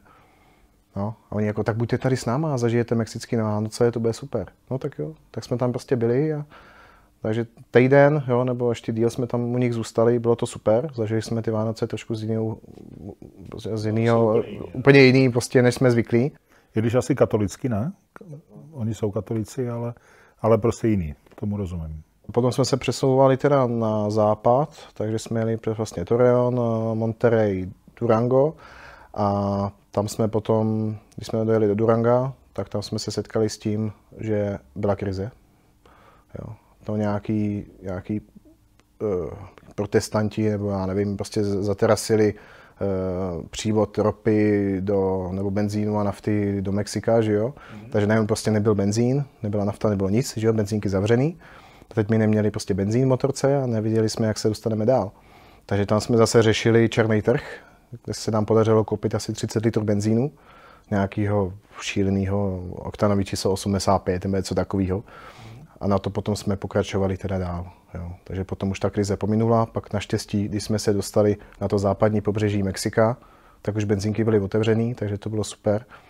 A my jsme dojeli eh, na tom západním pobřeží do jednoho městečka, které se nám hrozně líbilo. A řekli jsme si, že po nějakých těch 8 nebo 9 měsících, co jsme na cestě, takže tam bychom si mohli udělat pauzu a prostě si tam odpočinout. Mm-hmm. Tam, takže tam jsme strávili jeden měsíc jo, na tom jednom místě, takže to bylo takhle super. Hmm, a ty jsi říkal tři, že jste tam byli? No, to zbytek jsme... Měsíce jste jeli? My, my jsme tam jeli, tři, tři týdny jsme jeli vlastně na to místo, měsíc jsme tam zůstali na tom jednom místě a potom zbytek vlastně jsme přejeli až na Yucatán, jo, tam jsme zase jsme spali u těch místních lidí, takže v některých jsme zůstávali víc než jednu noc a celkově se to nasčítalo prostě na tři měsíce. Třeba jste se jeli někam podívat, zase jste se vrátili? Když no, byli na dvě nebo na tři noci, tak to tak jako se nabízí, ne? Tohle to jsme chtěli udělat, když jsme měli měsíc na tom jednom místě, jenomže uh, tam nastal ten problém, že my jsme, my jsme trošku narazili na tu situaci, která je v Mexiku ohledně narkos. Jo. Takže my jsme tam byli 14 dní na tom jednom místě, našli jsme si tam jednu couchsurferku z vedlejšího města Tepik, nebo Topik, nebo jak se to jmenovalo, a s tím, že u ní strávíme víkend. Takže jsme si domluvili, dobrý, zabalíme věci, už jsme připraveni vyjet a najednou nám přijde SMS, ať tam nejezdíme, že tam drogový kartely bojují mezi sebou na ulici, mezi civilistama. Jo. A dobrý, no, tak jo, tak jsme řekli, fajn, stravíme víkend prostě na pláži, tak jsme to všechno prostě zase schodili z té motorky, dali jsme to na hotelový pokoj. No a za chvíli za náma zajde ten, přijde ten hotelier a hrozně se tlemí a ukazuje nám jedno video prostě na tom, že na mobilu a na tom videu byla helikoptéra a z tí takhle někdo střílel prostě kulometem do ulic. Jsem říkal, to je v nějakým, prostě nějaký Azii, ne? On, ne, to je tady v Tepiku, že jo. Říkám, no tam jsme dneska chtěli jet, říkal, no, tak tam nejezděte, protože tam to tam mydlej se mezi sebou. Jo. Takže, takže na to, na co jsme v Mexiku naráželi, takže Mexiko je super země, úžasná, jo, je tam prostě krásná příroda, výborně se tam člověk nají, jo, ty lidi tam jsou otevřený, jo, je to paráda. Jo, je tam Karibik, je tam oceán, jo, jsou tam sopky, pouště. Ale musím říct, že opravdu člověk tu zemi musí brát taková, jaká je a ona má i to svoje úskalí a to jsou právě tyhle ty nepokoje občas. No. Ale mě tam člověk musí poslouchat svoji intuici, jo, takže mm. nám se třeba stalo, že jsme projížděli středem Mexika, objeli jsme teda Mexico City, protože to jsme řekli, že tam prostě nejedeme v žádném případě. A tam jsou silnice, které jsou placené, a silnice, které jsou zadarmo. Jo. Ty placené to jsou krásně udržované takový v uvozovkách dálnice a ty jsou od nějaký večerní hodiny prostě otevřený a člověk tam nemusí platit. No, my jsme měli to pravidlo, jak už jsem tady řekl, že nikdy nebudeme cestovat v noci. Ať to je, ať to je prostě země jako Mexiko, Střední Amerika nebo i USA, protože člověk nikdy neví, co se může stát. Že jo? Zvíře nebo tě někdo přepadne, nebo se stane nějaký defekt na motorce a v noci to prostě nevyřešíš. No a když jsme jeli takhle tím Mexikem, po té silnici, která byla otevřená, tak najednou tam byly takové ty mítné brány, které byly otevřené, bylo to zadarmo, protože už to bylo od nějaké ty hodiny. A najednou tam bylo snad 30 nebo 40 lidí, prostě neskutečná skupina lidí, kteří nás takhle obklopili a prostě zaplaťte, anebo nejedete dál. Jo. A teď člověk jako neví, co má dělat, že jo. Prostě kdybych vytáhnul peněženku, tak mi, tak mi to můžou vzít prostě i s rukou, jo, nebo jsme neviděli, jestli nemají kudly, jo, nebo jestli nepropíchají gumy, nebo nás prostě nestrčí na zem, nebo berou. No, tak jsem tak jako přemýšlel a kačka mi buší do helmy a jeď, jeď, jeď. Tak já plyn, tak, tak jsem mi trošku popoházel jako pomalinku, že jo. Tak po nás potom začali házet kameny a řevali na nás nějaký zprostárny, ale prostě jsme ujeli, jo. A tohle to se stává, protože my, když jsme potom dojeli do toho města a říkali jsme to těm místním, tak oni říkali, no to je normální tady, prostě jim musíš zaplatit, anebo ti třeba poškrábou auto. Jo, vezmou prostě klíčem auto, nebo ti prostě s tím něco provedou, jo, rozbijou sklo třeba. Jo, takže to se stává. Jako nejde o život, ale jde, jde o nějaký množství komplikací. Jde o majetek, no oni prostě si chtějí prostě přivydělat, protože některý lidi tam jsou jako bohatý a některý jako ty rozdíly tam jsou dost velký, jo, co se týče financí. Dovolené, tak co jste dělali? Leželi u moře nebo jste cestovali i tak na motorce? No, my jsme, leželi jsme, leželi jsme u moře, já jsem si v klidu vyměnil olej na motorce, jo, prostě užívali jsme si to. Dobili jsme baterky, přesně tak. Jo. A to pak čo, člověk se uto- takhle jako na to dostane po takovéhle době cestování, že potřebuje opravdu nějaký ten oddych, jo, aspoň ten měsíc. Jste tak někde v půlce odhadem, no. No, no. Tak dejme tomu. Pořád ještě ve vás bylo takový to odhodlání, jedeme dál a pokračujeme, nebo už tam se třeba objevila nějaká myšlenka, hele, možná by stačilo a pojďme domů a třeba to doděláme jindy. Napadlo vás někdy jen z takového, nebo pořád to bylo jasný, jedeme dopředu a hotovo, neřešíme. Do toho Mexika to bylo v pohodě, jo. ale jak už jsem zmínil, potom ta střední Amerika byla trošku, velké, trošku větší oříšek, než eh, jsme byli schopni prostě překousnout. Střední Ameriky, to už tam jsme, takže... Už tam skoro jsme. Tak, tak, tak, tak. No. Jo, takže jak jsem minule zmínil, prostě jsme měli daný termín s tou plachetnicí a řekli jsme si prostě, že to musíme ujet za měsíc, tu střední Ameriku. Takže jsme museli kvaltovat. Takže vy jste z Mexika jeli plachetnici do... Ne, ne, ne, my jsme z Mexika přejeli do Belize, do Belize, z Belize do Guatemala, že, Honduras, Nicaragua, Costa Rica, Panama. Jo, a, a El, Salvador, El Salvador jsme vynechali, protože tam nám nikdo nedoporučoval jezdit. Jo, takže jsme to takhle prolítli, jeli jsme hodně rychle. A ta plachetnice byla co, teda odkud kam, abych to chápal? Ta byla s Panamy do Kolumbie. Aha, dobře, Jo, pro, to se dostaneme. tak, jo, proto, tak. Takže jsme kvaltovali a teď tam bylo období, který bylo, Jste měli deadline, jo? To jste viděli, že ona odlí, od, odjíždí na, vy tam máte být, jo? to jsme měli deadline a ještě jsme museli vyřídit papíry ohledně motorky v Panama City, jo, takže jsme potřebovali ještě nějaký časový prostor na, vysloveně na Panamu. Jo, takže pro nás, někdo si může říct, že měsíc na střední Ameriku je jako dost, ale v porovnání s tím, jak my jsme byli, jak my jsme jeli, jo, ten zbytek té trasy, že prostě někdy jsme zůstali o den navíc, o týden navíc, jo, nějak jsme to moc neřešili, tak pro nás to byl teda, to bylo jako velký soustav. Vy jste jakoby tak na pohodu? My jsme jeli hodně na pohodu, úplně na pohodu, prostě v pohodě. Jo. Byly určitě místa, kde jsme chtěli zůstat jako díl, ale říkám, tlačili nás tyhle ty termíny toho transportu a tlačilo nás to počasí, že jo. Takže co se týče Střední Ameriky, tu jsme kvaltovali, s tím, že teda ty hranice tam byly opravdu, to, to, to bylo šílený, něco šíleného. To tam máš třeba budku na honduraské hranici a, jo, a chlapík tam, celník tam tak, takhle sedí a má za sebou napsáno, co co stojí, že jo, to proclení. Třeba, já nevím, no, motorka zadarmo, auto zadarmo, že jo, nějaká dodávka už se platila a tak dále. Teď my tam přijedeme, dá nám razítka do pasu a teď se řeší to permiso para vehiculo, že jo, to prostě povolení pro motorku. No a on nám říkal, 40 dolarů. Říkám, jako proč? Za sebou máš ceduly, kde, kde prostě je napsáno, že motorka je zadarmo. No to mě nezajímá, prostě zaplaťte 40 dolarů, že jo. Hm, říkám, zavolejme náčelníka. Přišel vedoucí, nešel přímo k nám, šel k němu a kolik jsi jim řekl? 40. Jo, tak zaplaťte 40 dolarů, jináč nejdete. Říkám, ale my, ne, ne, ne, 40 nebo nejdete. A to bylo se vším, jo. Nebo dron, jo. Opouštěli jsme Nicaragu a oni, prostě ten, ta celnice nám říkala, ale vy nemůžete mít tady drona. Nikarague. Říkám, ale my opouštíme tuhle tu zemi. No to je jedno, ale vy ho tady nemůžete mít, Nikarague. A říkám, my nejedeme do Nikarague, my opouštíme Nikaragu. No, takže jako dohadování a to jsme měli vždycky pravidlo, že na každý hranice musíme přijet ideálně dopoledne, protože se to může prodloužit až do odpoledne a pak se může stát, že třeba ve 4 v 5 prostě zavřou tu bránu a už vůbec nikoho nepustí. A na každé jste platili? Tam je to jakoby zvykem? Nebo, nebo Ne všude, my jsme platili jako málo, jo. že párkrát jsme zaplatili nějaký takovýhle ty úplatky, ale spíš jsme to jako se snažili ukecat. Protože kdybychom platili každý úplatek, kdo si co řekne, tak už...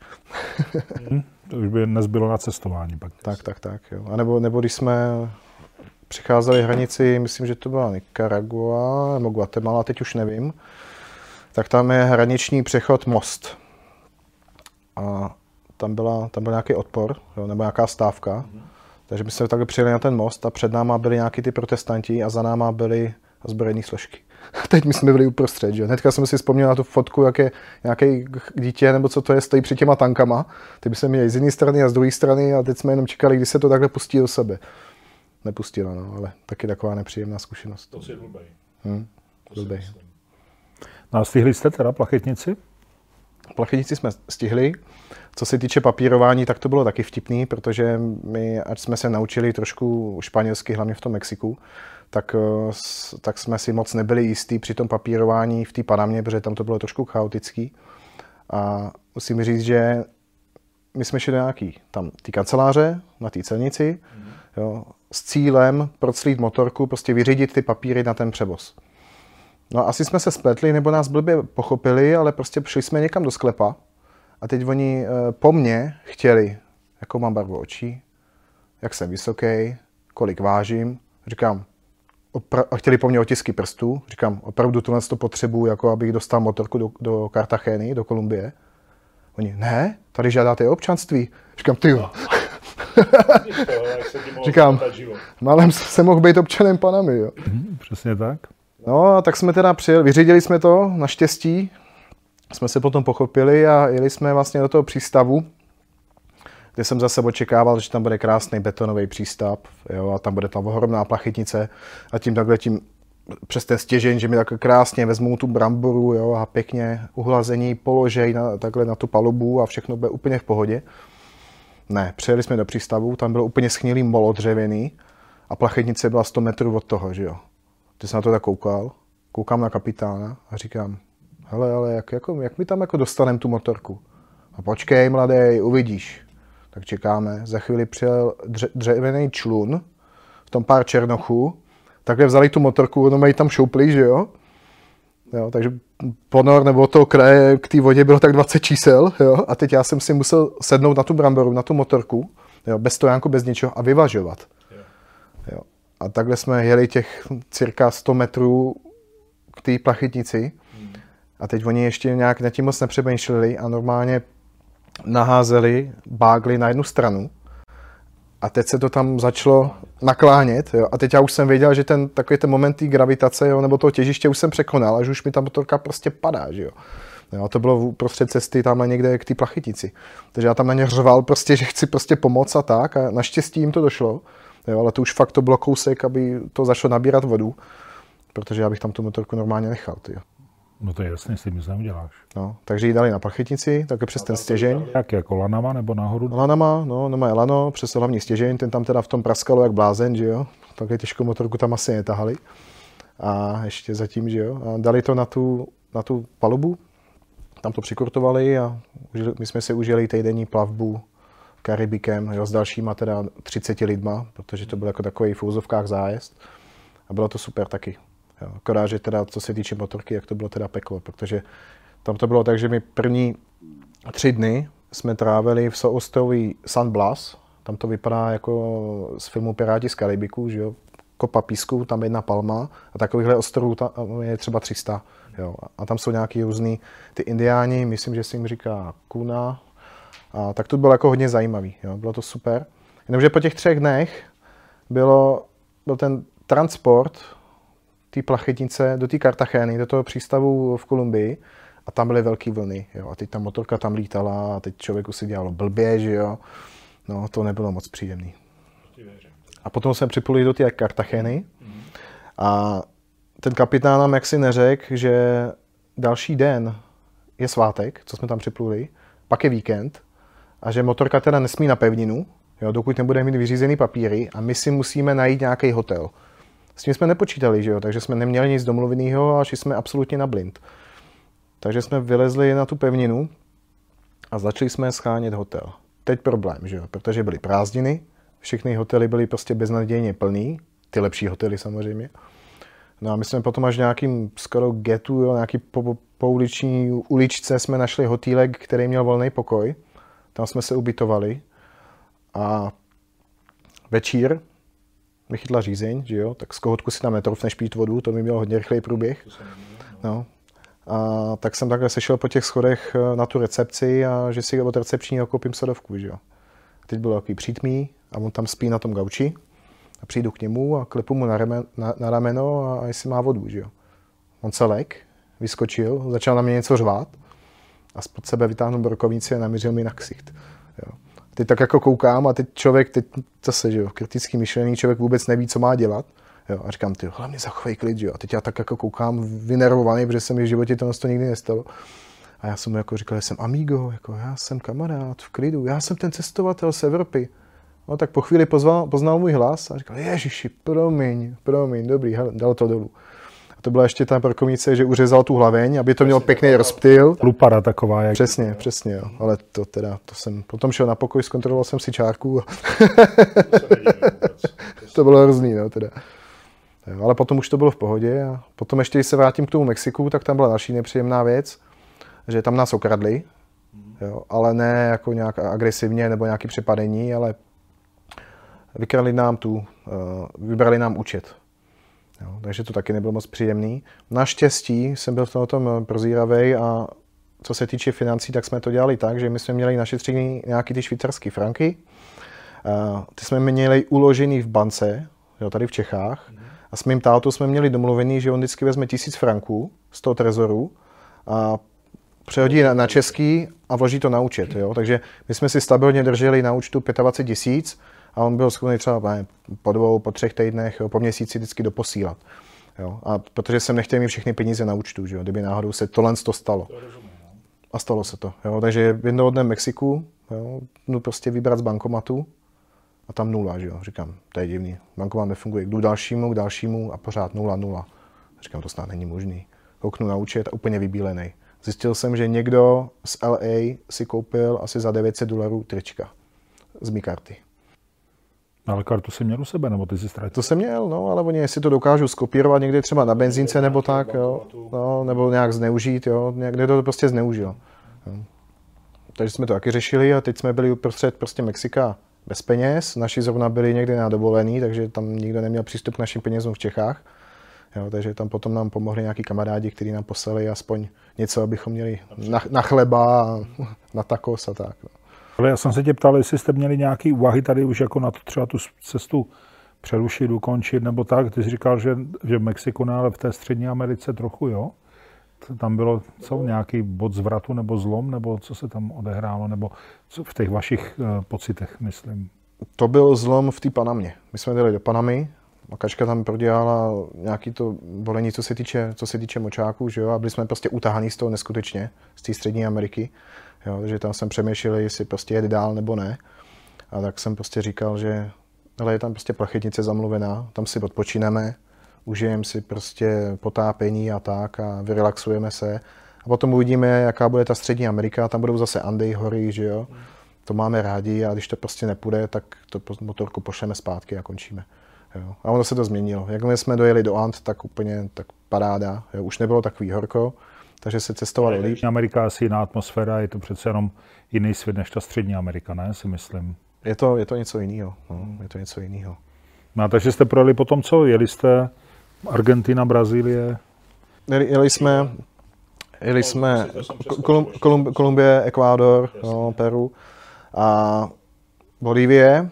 No a potom jsme dojeli, dojeli jsme do Argentíny, na sever Argentíny a, a my jsme věděli, že chceme jít do Patagonie. Jenomže ta byla furt zima. Jo.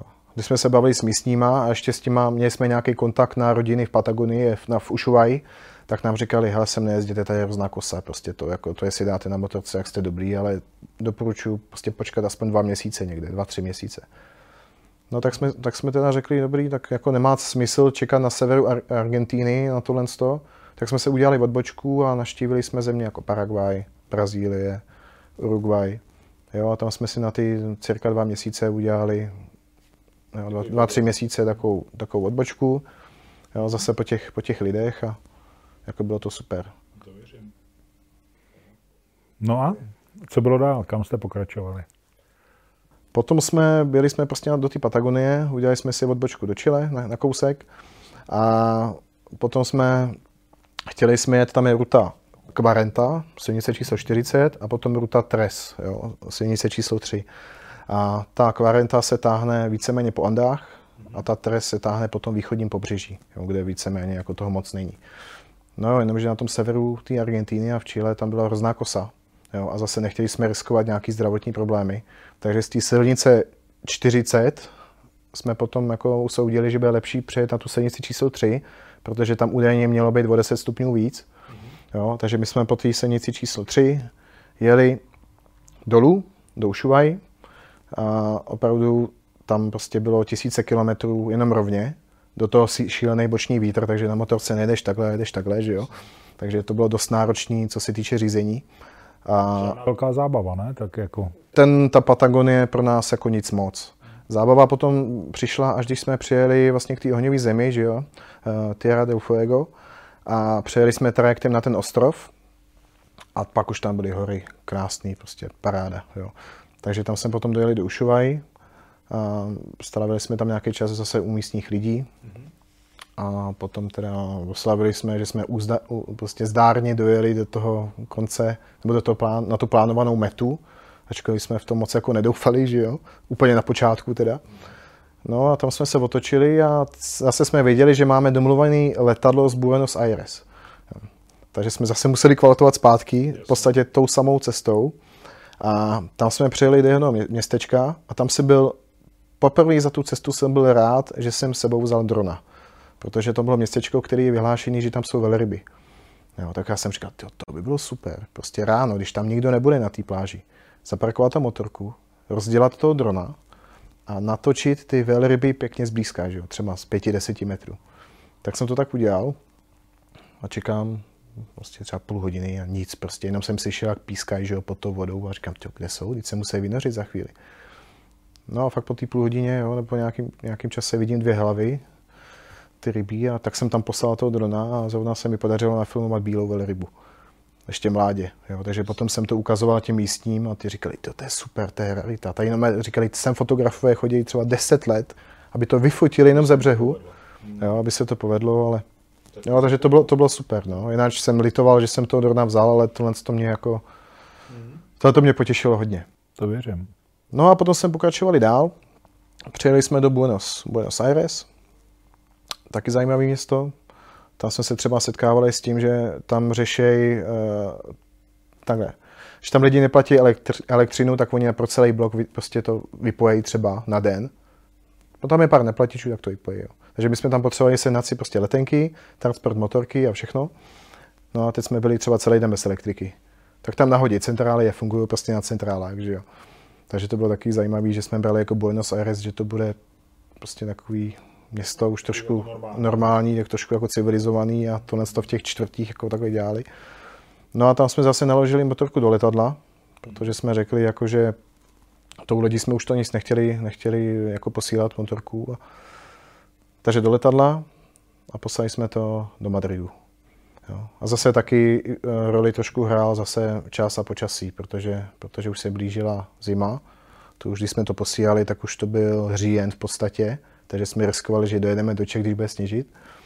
No a v Madridu tam bylo krásný počasí, takže jsme ještě pojezdili eh, týden nebo deset, deset dnů po Španělsku. Jo, a potom prostě jsme to vzali hopem do České republiky. To už byl prostě návrat. To už byl návrat, takže prostě kvalitování po dálnici. A tam bylo ještě zajímavé to, že my jsme přijeli, nebo blížíme se v České republice, že jo, v Rozvadově 11.11. 11. sněžilo, že jo, kosa jako blázen. A cítil jsem, že motorka vibruje ze stupaček. Říkám, hm, tak asi nějaká závada, zkusíme to dojet. Přijeli jsme domů, týden potom rozdělávám motorku a normálně jsem ten, ten, ten kardán takhle rozdělal rukama. To byl úplně ohoblovaný neskutečně. Takže ta motorka si myslím, že by možná dalších tisíc kilometrů bychom to museli jako řešit, no, že by to asi neujela. Takže to bylo taky velký jako štěstí. Kolik jste toho teda najeli? Kolik kilometrů a kolik zemí jste viděli? 29 zemí nakonec, přidali jsme si jich hodně. Eh, potom 90 tisíc kilometrů a rok a půl na cestách. S, to, s, tím, s tím, že jsme počítali teda, že to bude ta cesta na rok a samozřejmě těch kilometrů bude jenom 35 tisíc. No a ty peníze vám teda vyšly? ty peníze vyšly, dokonce nám ještě něco zbylo, že to bylo super. Byli jsme hodně překvapení, jako že, že jak to bylo laciný, protože tam je ten problém, že když někdo jede nějakou dovolenou třeba měsíční, jo, tak prostě máš nějaký časový termín a musíš to dodržet, protože máš dovolenou, domluvenou v práci, že jo, a chceš se prostě vrátit, tak spíš po hotelích, že jo, a tak dále. A utratíš víc peněz, než když jedeš jako dlouhodobě někam a jsi schopný spát třeba u těch místních, což udělalo teda podstatnou, podstatnou částku. A úspora, že jo, No, to, to ubytování je nejdražší, no. Nebo z našeho... Přivítali doma. No jo, tak to bylo úplně natěšený, že jo. A, a pro vás to bylo jaký, no? Tak nad tím přemýšlím zase, já jsem na ty emoce a přemýšlím jako rok a půl, teď žijete prostě úplně v jiném světě, naprosto v jiném světě a vrátíte se a teď teda jako to sundáte z té motorky a tak a jsme doma. A co teď? Jako, tak co zítra, co pozítří, co popozítří, jaký to bylo? tak bylo to super, že člověk přijde jako hippík, takhle s banánem, nebo jak s rohlíkem v puse, že úplně šťastný, s každým se objímá, že jo, a prostě paráda. No a pak, pak to z toho jako postupně schází, že jo, a pak si začne stejskat po tom cestování postupem času, když se nabaží toho komfortu, co má doma, že má splachovací záchod, teplou vodu, že jo, že se může, teplé jídlo, že se může válet v posteli a tak dále. No a pak můžou přijít ty deprese, no, což třeba kačku chytlo, jo. Takže tato jako, tato jako potom řešila. Já jsem vlastně měl šanci to řešit, protože jsem teďka nastoupil do práce v lednu, takže, takže tak. A... Se v tom smyslu, jako, že jí bylo teskno po tom cestování, nebo, nebo si nezvykla na tu realitu tady, nebo v čem? To máš, vlastně cestuješ a řešíš prostě jenom jídlo, kde budeš spát, co uvidíš a benzín. Jo, a každý den vidíš něco jiného. Úplně to je příval zážitků neskutečný a pak vlastně člověk přijde do Čech a teď to nějak zpracovává. Že jo. Je to plný a teď v těch, těch Čechách jako co, že jo, stereotypní život a teď prostě byl člověk zvyklý dělat úplně něco jiného. Takže to on to potom doznívá většinou. Jo. A co jsme se bavili s ostatníma cestovatelema, tak někteří to mají teda taky. A to se projevilo vyloženě nějaký depresi, že se musela nějak jako tím zabývat, léčit? Nebo... Ne, to ne, jako takhle. Ale spíš to strávit. Jako. Unavený musí to strávit, že jo, furt spí a tak a občas se jako připalí smutky a, a já jsem měl taky občas něco jako podobného chvilkama, že jo, ale já jsem jako jednodušší, jak jsem to v sobě ubil, ale... no a tak jste, našli jste si práci, máte dítě a co, co další cestování, co další plány? No byli jste od té doby někde jinde, jako od toho návratu? Že to je tak dva roky zhruba, že? Co jste se vrátili? Tři roky a oni jsme byli v Nepálu. Takže, takže tam jsme... Motorce ne? Půjčili jsme si tam motorku s kamarádema. Letěli jste tam a tam... Letěli, tak jo. Že kamarádi přišli, ty kamarádi, kteří uh, nás naštívili v Peru z Čech, tak uh, dostali nápad, že bychom se mohli podívat do Nepálu, tam si půjčit ty Enfieldy a projet to tam na Nep- prostě po Enfieldech a podívat se do Himalají. Mm. Tak jako, tak super, no. Tak jsme na tři týdny jeli, jeli do Nepálu a užili jsme si tam pěk, docela zajímavé dobrodružství a taky úplně něco jiného než na, na těch cestách. Jo. Třeba tam, co jsem, nechci zabíhat teda do jiné cesty, ale třeba tam, tam ty cesty, tam to je, úplně, to je úplně jiná džungle na silnici, než to, co jsme zažili ve Střední Americe. Jo. Tam to je, to je, to je úplný peklo. Ještě horší. Ještě horší. Tak Katmandu a podobně, to je opravdu. To je, to je... Já si myslím, že pro vás už to musí být teďka takový těžký někam být, jen tak, na, že už to je trochu nuda, ne? Jet si třeba na dva týdny jenom někam k moři do Chorvatska, nebo tak to asi není nic, co by vás lákalo, nebo... To můžu udělat, až budu nějaký prostě starší, nebo s rodinou, jo, a takhle, ale ale teď chceme cestovat do budoucna určitě. Samozřejmě teď máme to miminko, takže to trošku mění situaci, nesedeme na motorku a nepojedeme ve dvou a jiný necháme doma, že jo, tak to nejde. Ale se Sajdou se mi moc jezdit nechce, ale spíš to vidíme, že možná bychom do budoucna postavili nějaký van, nějakou dodávku a takhle vždycky vyrazili na nějakou výpravu někam, jo, třeba se podívat do té Afriky a tak. Protože si myslím, že i pro ty děti to je možná nejlepší zkušenost, která může být. Jo, takhle prostě zažít nějaké dobrodružství a naučit se jednat nějak v těch jiných situacích, než tady přijdou do kontaktu v Evropě. To je obrovská jo. zkušenost. Jo, takže to určitě. Takové plány jsou, doufám, že to vyjde teda. No budu držet palce. Budu držet palce. Fando, moc si děkuju. Já jsem si to povídání opravdu užil. Dověděl jsem se spoustu nových věcí. Je mi úplně jasné, že jsme to vzali jako trošku jako hopem, protože takovouhle cestu to tady můžeme sejít tak týden jako a máme se pořád o čem bavit. Někde je napsané, že je to naše poslední setkání, ale myslím si, že jako takový snad úvod a jakési zevrubné zhrnutí vaší cesty to pomohlo nebo posloužilo. Děkuju za to. Eh, pozdravuji Kačenku i miminko od nás. A doufám, že od diváků taky. A já jsem si to užil. Děkuju moc. díky moc za tvoji návštěvu a držím palce a ty jsi psal vlastně, nebo oba dva jste psali do Motoroutu ten cestopis, takže počítám, že když bude nějaká další cesta, nebo kdyby byla, takže se tam zase o tom něco dočteme. Díky za návštěvu a přátelé, doufám, že i vám se naše povídání líbilo. No a držte nám palce, sledujte motoplky a příště zase se tady s někým stejně nebo podobně zajímavým určitě potkáme. Tak se mějte hezky a děkujem. Ahoj.